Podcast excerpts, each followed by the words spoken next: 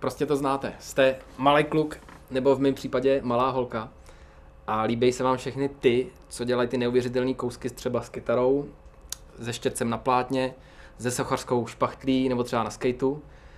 A vy si říkáte, ty bláho, tak jako to bych taky chtěl jednou takhle. Jenomže máte takový ten pocit té nedosažitelnosti, že jo? Že vy to prostě nedáte, že na to nemáte, jo. A teď si ten pocit zkuste odmyslet. A zkuste fakt vzít tu kytaru, nebo ten skate, nebo ten štětec a zkuste to zkusit. Protože bez toho zkoušení to nemá cenu a vlastně nikdo nepozná, jestli na to má nebo ne.